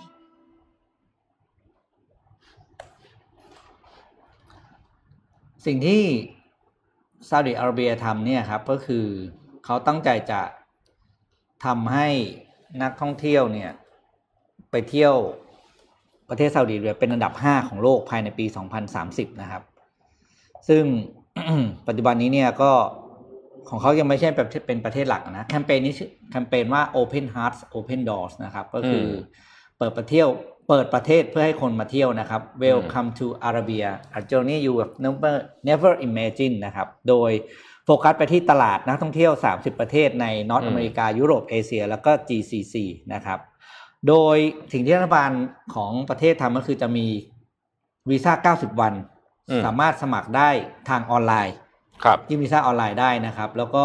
ปกติเนี่ยซึ่งเป็นวีซ่าท่องเที่ยวซึ่งปกติเมื่อก่อนยังไม่มีนะครับ การเข้าอืมซาอุดิอาระเบียจะทำได้คือคุณต้องไปเรื่องของเกี่ยวกับทางศาสนา business travel แล้วก็เป็นเรื่องของการทำเจรจาการค้าเป็นหลักเท่านั้นนะครับ สิ่งที่สำคัญถ้าใครสังเกตเห็นในในในคลิป จะมีคลิปของนักท่องเที่ยวที่เป็นผู้หญิงเปิดผมอืม ซึ่งปกติในประเทศเขาไม่ได้นะใช่นี่คือเขาเปลี่ยนเลยนะครับว่าผู้ที่นักท่องเที่ยวเอที่อเข้าไปกำลังเที่ยวกำลังเนี่ยสังเกตเมื่อกี้เหมือนกันนักท่องเที่ยวที่เข้าไปเนี่ย สามารถไปแต่งตัวแบบธรรมดาได้แล้วอืมนะครับเขาเขาเขาเหมือนเขาจะจะปรับตรงนี้ให้นะครับทำให้คนไปเที่ยวเนี่ยสามารถแต่งตัวได้อย่างอิสระนะครับ แล้วก็เป็นประเทศที่เปิดรับกับเขาเรียกว่าความหลากหลายของอ่าเชื้อชาติศาสนามากขึ้นอืม ซึ่งอันนี้จะเป็นสิ่งที่ลดข้อจำกัดทางด้านนักท่องเที่ยวที่เป็นผู้หญิงที่เรื่องของการแต่งตัวรวบผมอะไรอย่างเงี้ยนะครับ ซึ่งอันนี้เนี่ยโอ้โหต้องบอกว่าถ้าถ้าอาหรับทำอะไรน่าน่าจับตามองมากจริงอืมๆคือเวลาเขาจัดเนี่ยเขาจัดสุดอะเขาตังค์เยอะด้วยไงอืมอะเมื่อสัปดาห์พูดถึงซาอุดิอาระเบียต้องข่าวนี้สักหน่อยอืมเมื่อสัปดาห์ที่แล้วเนี่ย ทุกท่านน่าจะจำข่าวใหญ่นี้ได้ ก็คือสหรัฐอเมริกาหน่วยงานความมั่นคงของสหรัฐเนี่ยออกมาเปิดเผยเอกสารชิ้นหนึ่งอืมซึ่งเขา คาดการณ์ว่าจริง ๆ มันมีมาตั้งแต่สมัยทรัมป์แล้วแหละ แต่ว่าทรัมป์เนี่ย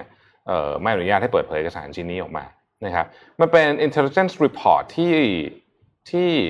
รัฐบาลของไบเดนเนี่ยปล่อยออกมาเมื่อวันศุกร์ที่ผ่านมานี้นะครับ ซึ่งเป็น report ที่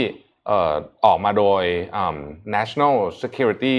Director of National Intelligence Office of National ขอไป Office of Director of National Intelligence นะครับ ซึ่ง อะเดี๋ยวผมส่งภาพให้ดูเล่นๆนะครับ ว่ามันเป็นยังไง ใครที่ดูหนังบ่อยๆก็จะรู้สึกตื่นเต้นกับอะไรอย่างนี้นะฮะสักครู่นะครับเดี๋ยวให้ดู คืออย่างนี้พี่ปิ๊กอืมเรื่องของเรื่องมันก็อย่างที่เราทราบทราบๆกันนะฮะว่าเอ่อจามาลคาชอกกีจามาลคาชอกกีเนี่ยเคยเป็นที่ปรึกษาของราชวงศ์ซาอุดิอาระเบียนะครับเอ่อแล้วก็แต่ว่าหลังจากนั้นก็แตกคอกันนะฮะอืมแล้วก็เอ่อ ลี้ภัยไปอยู่ที่สหรัฐไปเป็นนักข่าวของ Washington Post อืมนะฮะแล้วก็ก็เป็นไม้เบื่อไม้เมากับราชวงศ์ซาอุมาตลอด โดยเฉพาะกับมงกุฎราชกุมารเอ่อโมฮัมหมัดบินซาลมานเนี่ยซึ่งอย่างที่เราทราบกันดีว่าพอหนังสือพิมพ์ฝรั่งเนี่ยเขาเรียกมงกุฎราชกุมารโมฮัมหมัดบินซาลมานว่า de facto leader นะฮะเอออย่างนั้นเลยนะอย่างนั้นเลยเออเออนะฮะก็นั่นแหละ ในปี 2018 อันนี้รวบรวบเหตุการณ์มาให้ฟังอะนะครับ คือจามาลคาชอกกีเนี่ยเขา เขาเขารีภัยอยู่นะแต่ว่าเขาต้องต้องการเอกสารเพื่อที่จะแต่งงานกับคู่หมั่นนะครับ ทีนี้กลับกลับประเทศไม่ได้นะฮะอันนี้แน่นอนอยู่แล้วเขาก็เลยไปที่สถานกงสุลของซาอุดิอาระเบียในอืมตุรกีนะครับ ซึ่งในวันนั้นเองเนี่ยนะครับ ที่จามาลคาชอกกีเนี่ยเข้าไปเนี่ยนะฮะไม่ได้ออกมาอีกเลย คาดการณ์ว่าถูกสังหารแล้วก็ถูกทำถูกทำให้เสียชีวิตบางอย่างเนี่ยแล้วก็อาจจะมีการเอ่อ แบ่งชิ้นส่วนอะไรอย่างเงี้ยนะครับอ๋อเอามา คือแล้วแล้วก่อนหน้านั้นวันหนึ่งเนี่ยมันก็มีอืมข่าวไม่ไม่ไม่ใช่มีข่าวมีรูปเลยแหละว่าอืมมีเครื่องบินส่วนตัวนะครับจากซาอุดิอาระเบียมาพร้อมกับชายชะกันอีกหลายหลายคนเนี่ยนะครับ แล้วหลังจากนั้นก็กลับออกไปนะฮะซึ่งเอ่อหน่วยงานความมั่นคงรายงานฉบับนี้เนี่ย บอกว่า ไปอ่านข้างในก็จะบอกว่าเอ่อสหรัฐเนี่ยเชื่อมั่นอย่างมากอืมว่าเอ่อมงกุฎราชกุมาร MBS เนี่ยนะฮะ มีส่วนเกี่ยวข้องกับการเสียชีวิตของจามาลคาชอกกีซึ่งต้องบอกว่าตอนที่ออกมาเนี่ยช็อกโลกพอสมควร เพราะ เพราะมันเป็นเขาเรียกว่าอะไรอะ คือมันก็เป็นเอ่อการทำให้ความสัมพันธ์ทางการทูตตึงเครียดขึ้นมาเลยระหว่างอืมซาอุดิอาระเบียกับกับสหรัฐอเมริกา ซึ่งเดิมทีแล้วเนี่ยเขาค่อนข้างจะมีความสัมพันธ์ที่ดีต่อกันนะฮะเป็นเป็น partner ใหญ่ในในภูมิภาคนี้เลยก็ว่าได้นะครับ อย่างไรก็ดีเมื่อวานนี้มีข่าวออกมา นะฮะจากนิวยอร์กไทมส์น่าสนใจมากนะครับเขาบอกว่ามีเอ่อผู้บริหารระดับสูงในทำเนียบขาวออกมาให้ข่าวแล้วว่าอืมเอ่อประธานาธิบดีไบเดนเนี่ยตัดสินใจว่าเอิ่มการที่จะลงโทษมงกุฎราชกุมารเอ่อของซาอุดิอาระเบียเนี่ย จะทำให้ต้นทุนทางการทูตเนี่ยสูงเกินไปอืมดังนั้นเขาทำไงรู้ไหม แบนคนรอบๆข้าง แทนอ่า นะครับ แต่ว่าตัวมงกุฎราชกุมารเนี่ยไม่ไม่ได้ถูกแบนนะฮะไม่ได้ถูกอืมคว่ำบาตรหรือไม่ได้ถูกอะไรนะครับ ส่วนชายห้าคนที่ถูกกล่าวหาว่าอืมมีส่วนเกี่ยวข้องกับการเสียชีวิตของจามาลคาชอกกีคือคนที่บินเข้าไปในในตุรกีวันนั้น แล้วไปที่ศาลกงสุลของซาอุดิอาระเบียเนี่ยก็ถูกตัดสิน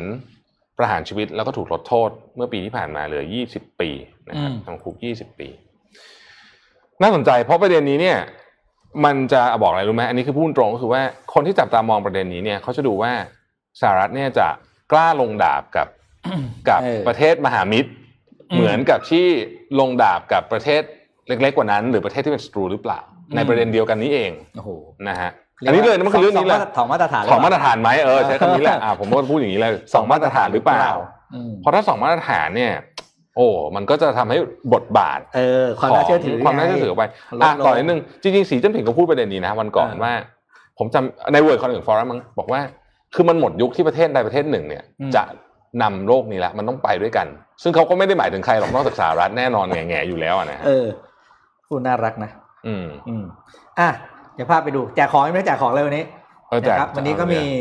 หนึ่งเก้าสี่แปดนะครับสี่ชุด แล้วก็อาการไม่ได้แจกนะครับย้ำอีกรอบนะอ่าครับกลางเดือนแล้วก็มีไฮป์นะครับ แล้วก็มีนี่ครับกระเป๋าผ้าชุด gift set จากงานแทรมนะครับอะเปิดคลิปด้วยนะครับ งานแทรมก็คือ virtual event ของไทยงานแรกเลยนะครับ ที่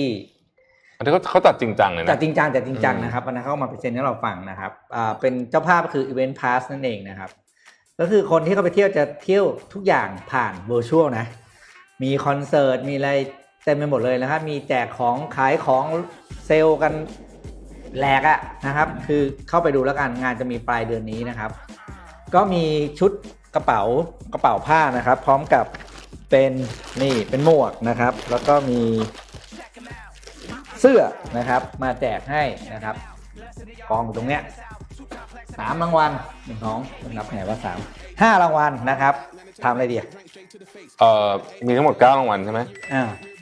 ห้าหกเจ็ดแปดเก้าสิบสองรางวัลนะเอิ่มหาไว้ก่อน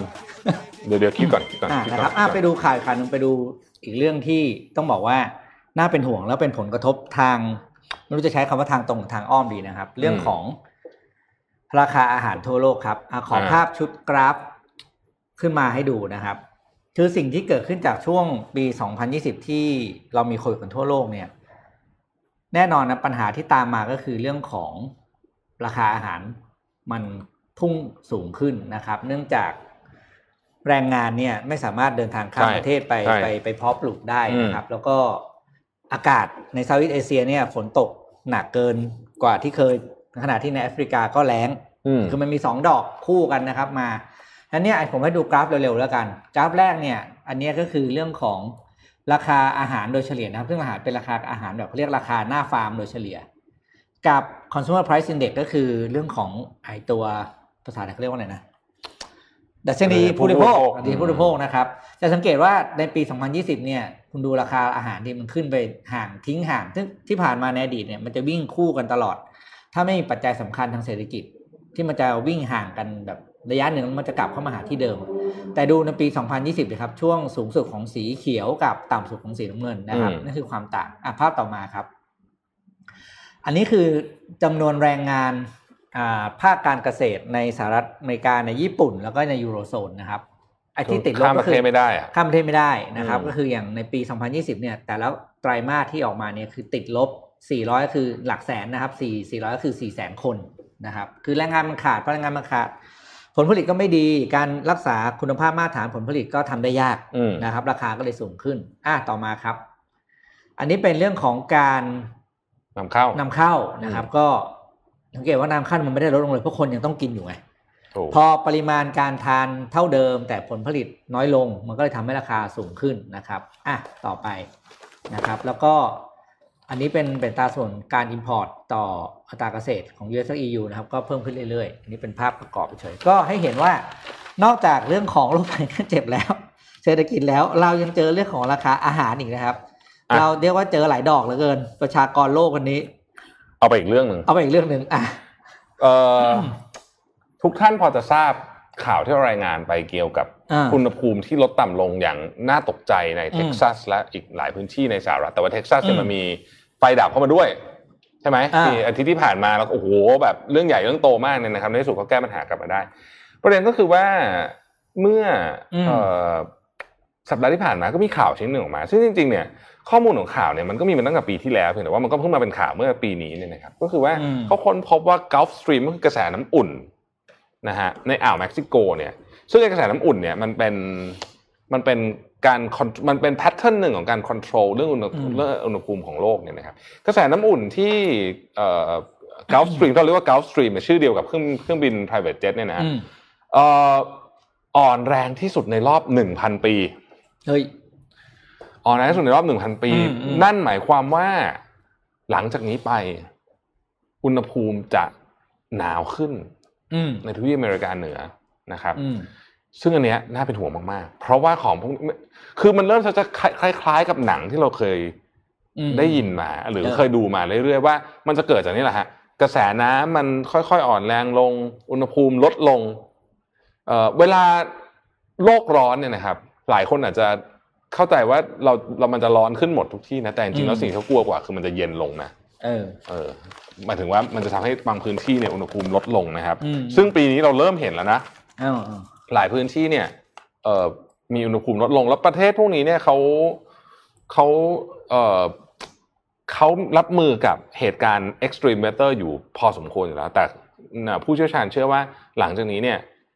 มันจะโหดขึ้นเรื่อยๆอืม คือคือประเด็นเนี้ยครับ มันเป็นเหมือนเราเรานี่เหมือนอยู่ในต้มกบจริงๆนะเพราะหมายถึงว่าเราอะตอนเนี้ยรเราอต้มกบเออคือเราก็ไม่รู้จะทำยังไง เราก็ต้องเออใช้ชีวิตของเราต่อไปใช่ไหมอืมแต่ว่าพอถึงเราก็จุดรู้นั้นนะ ว่ามันจะมีเนี่ย วิกฤตรออยู่อืมแบบมาแง่แง่ๆมาแง่แง่อืมๆนะฮะอืมเออภูมิใจอะไปดูข่าวเบาๆบ้างนะครับ ไปดูข่าวของยูนิชามกันบ้างนะครับยูนิชามก็เป็นบริษัทอ่า ผ้าอ้อมชั้นนำของญี่ปุ่นนะครับอืมก็ล่าสุดมาประกาศว่าจะหันไปโฟกัสตลาดที่อินเดียและแอฟริกา แล้วก็จะเบาละในจีนอืมนะครับ ประเด็นก็คือว่าสู้การแข่งขันไม่ไหวครับ คืออม คือในจีนเนี่ยอ่าบ้านเรามียี่ห้ออ่ามีแพมมีมีมีอะไรนะเขาเรียกผ้าอ้อมเด็กอยู่กี่ยี่ห้อคุณให้คุณทายอะสามนี่ชอบปะบ้านเราอะเอาสามนี่หลักๆแน่ๆเพราะอ่าหลักๆผมว่าไม่เกินยี่สิบอะอะผมยี่ตีสิบนะเลยเหรอถ้าผมตีแล้วนะนี่ก็แต่แบบสมมติเดินเร็วๆในเชฟมันจะมีแบบเฮ้ยนี่ถึงมากเลยเหรอยี่สิบคนที่เขาลไม่ยหรอเข้าเชฟก็มีที่ขายออนไลน์เดี๋ยวก็มีคนแบบทำอ๋อทำออนไลน์เดี๋ยวเอออ่าในจีนในจีนมีกี่ยี่ห้ออะสามพันพระเจ้าช่วยจริงเหรอเออจริงๆทำไมมีเยอะงั้นนะยูนิชาบอกว่า ไม่ไหวแล้วสู้ไม่ไหวนะครับอ่าเพราะว่าเอาจริงพูดจริงคือไดเปอร์เนี่ยมันเป็นอะพูดอะแบบ general เลยนะไม่ใช่ผลิตภัณฑ์ที่ซับซ้อนในเรื่องในเรื่องเทคโนโลยีถูกไหมผมเข้าใจว่าตัวเจลเนี่ยต้องระดับหนึ่งทำยากอ่แต่ว่าถ้าระดับที่คุณเอาระดับที่พอใช้ได้มันก็มีไงอืมและตลาดที่นั่นส่วนใหญ่ก็จะเป็นแบบนั้นอะมคือเขาเป็นคือยูนชาเขาเป็นอ่าด้วยด้วยด้วยตัวแบรนด์ของเขาเนี่ยนะครับ ที่ที่ที่จริงเขาจะเรียกชื่อมูนี่นะ อันเนี้ยอันรูปเนี้ย เขาเป็นแบรนด์พรีเมียมอืมก็บอกเขาสู้ไม่ไหวก็เลยบอกว่าจะไปลงทุนห้าหมื่นล้านเยนนะครับ หรือประมาณ 473 ล้านเหรียญสหรัฐในการปรับปรุงโรงงานและฐานการผลิตใน 2 ประเทศคืออินเดียและแอฟริกาอืมในปีนี้นะครับ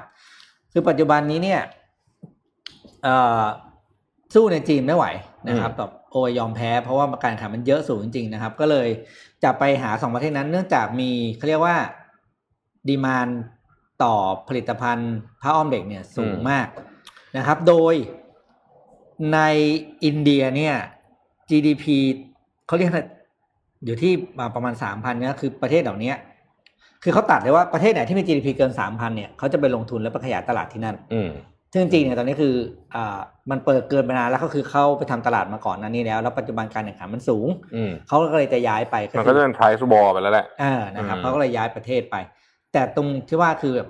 ไม่ค่อยมาบ้านเราเนอะเวลาเขาย้ายการฐานผลิตเนี่ยเออช่วงเนี้ยต้องดูระวังเรื่อง EC ให้ดีเออไปไหนไปไหนเขาไปที่อื่นกันหมดเลยเนี่ยอืมนะครับ คือตลาดจีนเนี่ยคือแม้ว่าตลาดจีนตลาดผ้าอ้อมมันใหญ่มากนะอืมคือในเฉพาะในปี 2019 เนี่ย ตลาดผ้าอ้อมจีนมูลค่า 8,800 ล้านเหรียญสหรัฐโอ้นะโหคุใหณญ่มากเออนะครับเขายังยอมแพ้เลยสู้ local brand ไม่ได้อะผมคิดคำถามออกแล้วเออเ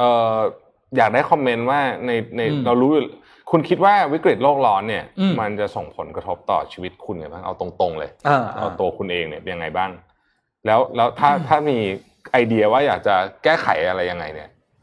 จะทำยังไงเนาะอืมอ่าแล้วเดี๋ยวก็เราก็ช่วยจะกันสลนดโลกใจร้อนเอาวันนี้ดับไม่อยู่ เดี๋ยวให้น้องฉัดเดี๋ยวให้น้องฉัดนะครับวันนี้ดับดับไปไหนอะดับลาให้เขาพักสองวันเขาพักบ้างให้เขาพักบ้างเหรอะเขาไม่ได้หยุดพักเลยเออดับอืมอันนี้ผมให้ข้อมูลนิดหนึ่งว่าอืมเอ่อ เวลาจะใช้พื้นที่ทำอะไรสักอย่างหนึ่งเนี่ยนะฮะอืมจากสถิติที่เขาเก็บมานะครับอันนี่เป็นของ World Economic Forum เนี่ยนะฮะอืมถ้าเกิดว่าเราจะทำกิจกรรมต่างๆ เหล่านี้เนี่ยอืมมันจะถูกเอิ่มป่าจะถูกทดแทนหรือว่าถูกถูกแย่งพื้นที่ไปขนาดไหนอืมนะครับเอ่อในกรณีของพวกวัวเนี่ยนะฮะเยอะสุดคือ 4.5.1 นะฮะสิที่ผ่านมาเนี่ยเอิ่มตั้งแต่ปี 2001 ปี 2015 เนี่ย deforestation ก็คือการหายการบุกรุกป่าเนี่ยนะครับของการเลี้ยงวัวเนี่ยนะครับใช้พื้นที่ทั้งหมด 45.1 ล้านเฮกตาร์เฮ้ยเยอะมากอืมๆเยอะมากๆนะครับอืมเอ่อปาล์มน้ำมัน 10.5 ล้านเฮกตาร์นะฮะถั่วเหลือง 8.2 ล้านเฮกตาร์ โกโก้ 2.3 ล้านเฮกตาร์นะครับเอ่อยาง 2.1 ล้านเฮกตาร์ กาแฟ 1.9 ล้านเฮกตาร์นะครับแล้วก็เอิ่มเอามาทำไอ้ไอ้ไม้เขาเรียกว่าอะไรไอ้ ไอ้ไอ้ plantation wood fiber อะนะฮะเอ่ออมหนึ่งจุดแปดล้านเฮกตาร์นะครับเพราะฉะนั้นเนี่ยเขาถึงบอกเลยว่าจริงๆเนี่ยหนึ่งในหนึ่งใน key เลยนะของการแก้โลกร้อนนอกจากเรื่องของรถยนต์อะไรต่างๆนะพวกนี้แล้วเนี่ยนะก็คือเรื่องของนี่แหละฮะเรื่องของอืมอืมเอ่อการเลี้ยงพวกสัตว์ต่างๆนะฮะที่โดยเฉพาะวัวอืมเพราะมันมีพวกมันมีมันมันมันหลายหลายประเด็นมากนะฮะเอ่อน่าเป็นห่วงนะสำหรับอืมเรื่องของสิ่งแวดล้อม แล้วก็ผมคิดว่าเหมือนกับที่หลาย ๆ คนเขาเตือนอะว่าวันก่อนเราก็คำพูดของแอคทิวิสต์หลายคนรวมถึงแองเจลิน่าโจลีเนี่ยมามาพูดในรายการนะบอกว่ารู้ไหมว่าโลกร้อนเนี่ย จะสร้างคือโควิดนี่จะเป็นแบบ baby เลยอะอืมอือืมมแต่เทียบคิดกับว่าโควิดหนักแล้วใช่ไหมเอ่อเทียบกับเทียบกับเอ่อวิกฤตโลกร้อนเนี่ยนะครับเพียงแต่โควิดมันดู impact มันแรงเพราะมันมาโป้งเดียวไง มันไม่ได้เหมือนกบต้มไง ใช่ใช่ใช่โควิดมันมาเหมือนโป้งเดียวคนเอาน้ำร้อนมาสาดคุณอะ เฮ้ยพี่พิกมีข่าวนี้ด้วยนี่ผมเห็นแล้วผมรอฟังอยู่เลยใช่อะสุดท้ายนะครับ ข่าวเรื่องของใครเป็นแฟนการ์ตูนของจิบลินะครับ เรื่อง Spirit Away ชอบนะครับมากเลยอะนะครับอ่าขอภาพขึ้นมาด้วยนะครับเป็นข่าวดีนะครับ ก็คือ Spirit Away เนี่ยจะกลายเป็นละครเวทีแล้ว ที่ไหนฮะที่ญี่ปุ่นครับ ที่ญี่ปุ่นโหนะครับ คือเขาเตรียมอ๋อเขาเตรียมเขาเตรียมเล่นละที่โอซาก้านะครับนะครับ อืม Spirit โดย Away Spirit Away เนี่ยจะอ่ากลายเป็นละครเวทีตั้งแต่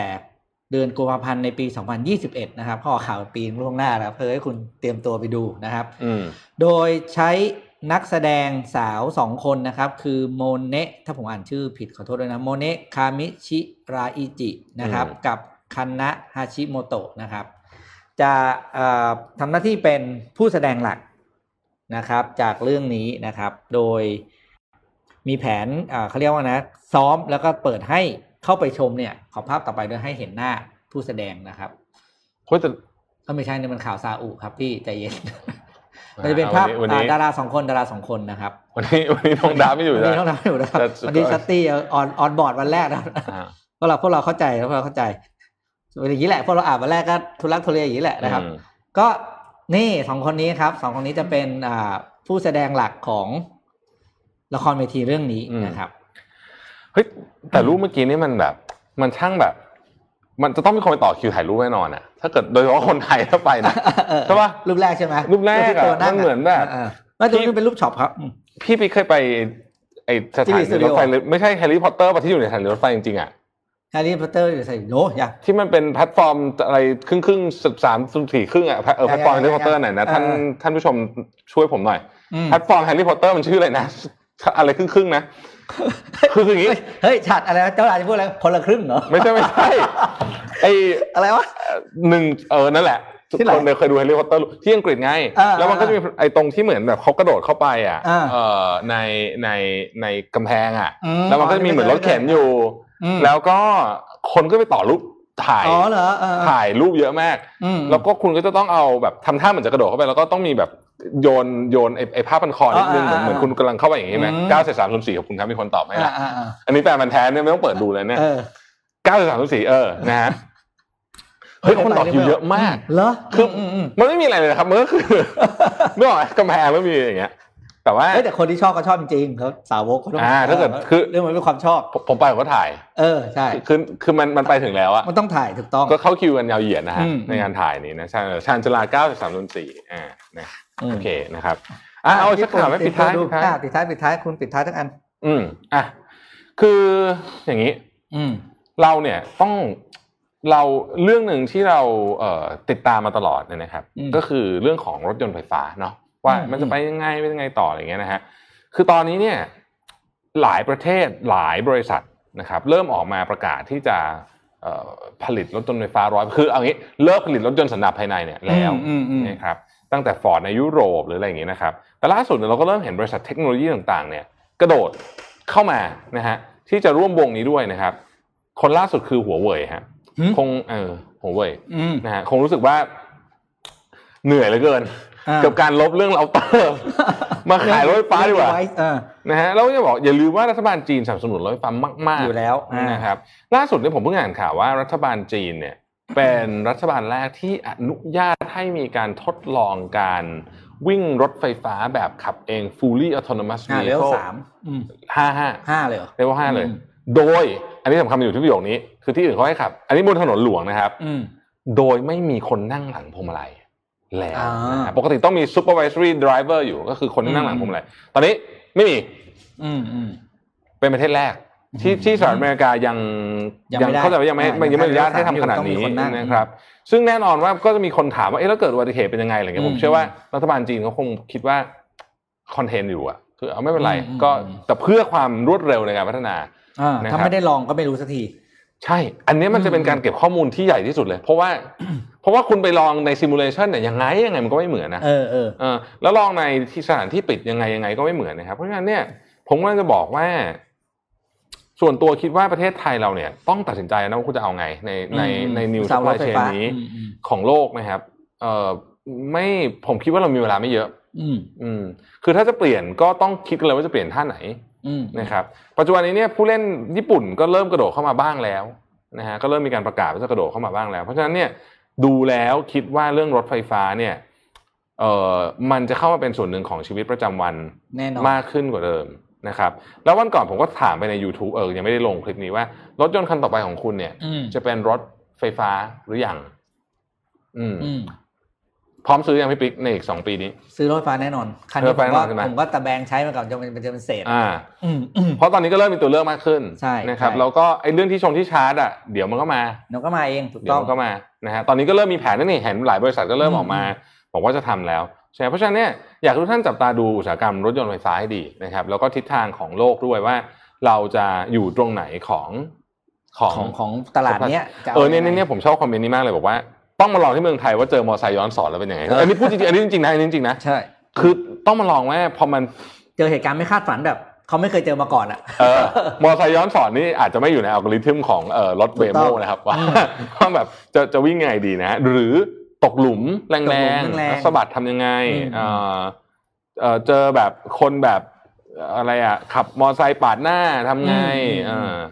ขับไปปุ๊บมีคนกระโดดโบกอย่างเงี้ยเออทำยังทำไงไงอะไรอย่างเงี้ยหมาวิ่งลงถนนทำไงเฮ้ยมันต้องคิดหเอมอดเลทุยกวันะนนี้พวมักนเนี้ยใช่ใช่เพราะว่าเออเพราะว่าเวลาพวกนี้มันมีโปรแกรมมามันต้องเอาโปรแกรมเผื่อไว้ก่อน แต่จะได้ใช้หรือเปล่านั่นไม่มันอีกเรื่องหนึ่งไงถูกต้องถูกมันต้องแล้วแต่สถานการณ์นะคคือรับจริงนะถ้าเป็นผมถือว่าที่คุณบอกว่ารัฐบาลจีนเนี่ยอนุญาตให้รถแบบ เป็นเลเวลห้าลงมาขับบนถนนจริงเนี่ยเฮ้ยต่อไปเราขับถนนเราขับรถ เราขับเองบนถนนนี่เราประสาทกินเหมือนกันนะเราไม่รู้ข้างๆมีคนเปล่าใช่ก็มันจะทำให้เราแบบว่าขับรถระวังไปในตัวด้วยนะ แต่ในทางเทคนิคแล้วเนี่ยเอิ่มต้องบอกว่าต้องบอกว่ามีโอกาสที่จะเอ่อที่จะเกิดอุบัติเหตุน้อยกว่านะฮะเอออืมนะครับ อืม อะวันนี้น่าจะครบถ้วนนะครับนะครับก็ก็สมควรแก่เวลานะครับครับ ขอขอบคุณพักเ e โรไทม์นะครับอืมผู้แทนจำหน่ายโอเรสนะครับในการเอ่อคุณภาพสูงจากสวิสนะครับแล้วก็ขอบคุณ SCB เพื่อสนับสนุนแสนใจดีของเรานะครับ อยู่กับเรามานานแล้วก็ขอให้อยู่กับเราไปนานๆเลยนะครับ แน่นอนที่สุดบุคคลสำคัญที่สุดนะครับ ต้องขอขอบคุณผู้ฟัง Mission Daily Report ทั้ง 3 ทางนะครับ ในวันนี้นะครับสี่ทางสินะครับใน Twitter ด้วยนะฮะแล้วก็เดี๋ยวกำลังเรากำลังจะไลฟ์ใน Line ด้วยนะอืม นะครับเอาให้ครบอืมเอาให้ครบนะครับอืมทั้ง 3 4 ทางนะครับ ใน Twitter ใน Clubhouse ใน Facebook และใน YouTube นะครับ ขอบคุณที่อยู่กับเรานะฮะแล้วเราก็จะหาข่าวดีๆ สนุกๆ มาอ่านให้ฟังทุกวันนะครับ พบกันใหม่วันพรุ่งนี้นะครับ สวัสดีครับ สวัสดีครับมิชชั